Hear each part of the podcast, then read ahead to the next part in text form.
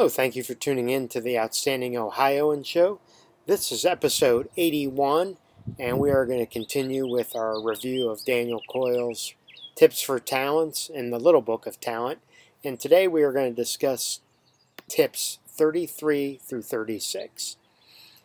Tip 33 is to learn from a book, close the book.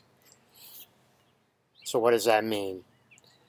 Uh, his anecdotal story was qu- that he framed as a question was Do you think it's more effective to read a 10 page section of a book four times in a row or to read that same 10 page section one time and then write a one page summary about what you learned.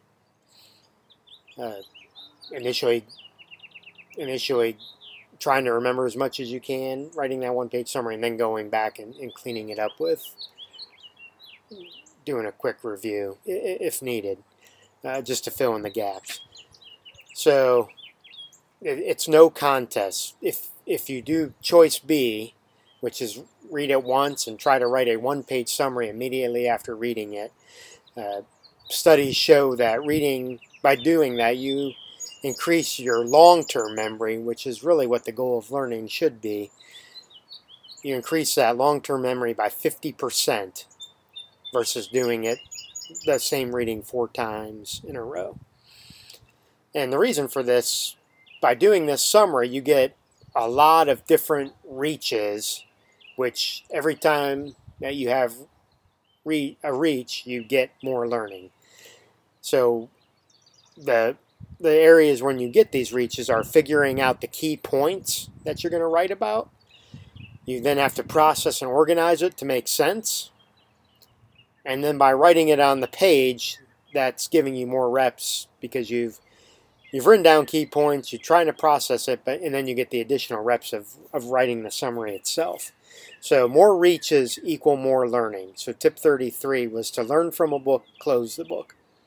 Tip 34 is use the sandwich technique.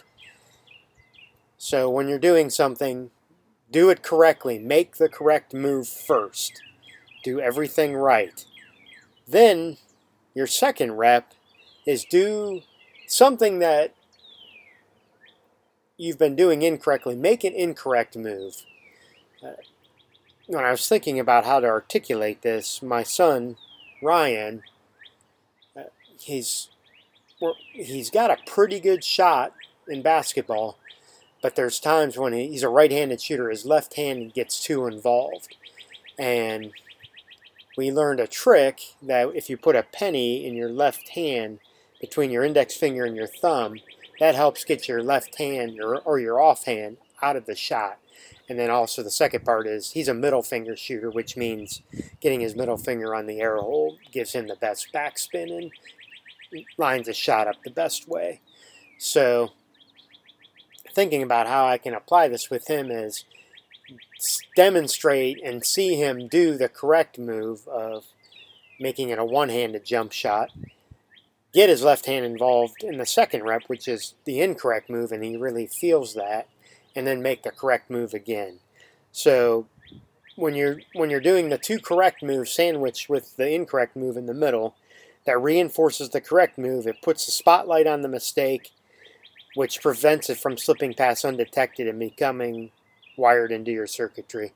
So this is something I'm looking forward to doing with him because right now if he doesn't do the if he doesn't do the, the drill where he puts a penny or a coin between his thumb and index finger on his offhand, his left hand really gets involved with the shot and he, he develops bad habits, and we're obviously trying to stop that.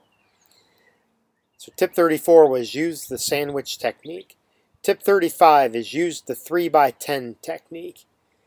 And there's a researcher that Daniel Coyle cites in the book that uh, he's he's come across research and studies in, in his work that to learn something most effectively, you practice it three times with a three with a 10 minute break in between each rep when you're doing something different. So that's the 3 by 10 technique. You're doing 3 reps, but you're doing 10 minutes of something different between each rep. So I could see this potentially as a new skill or a skill that you're so close to to getting across the finish line. Uh, and the example that he cited was he plays a particular piece of music on his piano. He goes do he does something else, and then comes back and plays again, does something else, and then plays it again. So tip 35 was use the 3 by 10 technique. Tip 36 is invent daily tasks. Invent daily tests.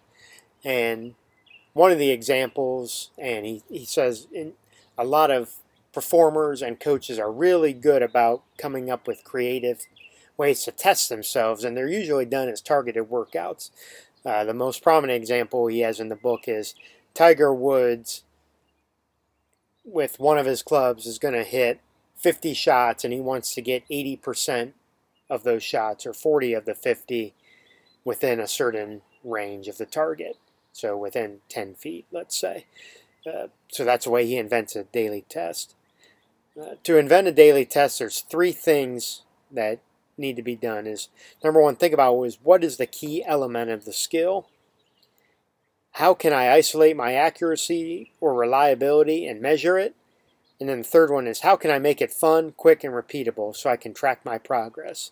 So tip 36 was inventing daily tests, whether this is the performer doing it themselves or it's the coach directing the performer how to do it. So those were tips 33 through 36 from Daniel Coyle.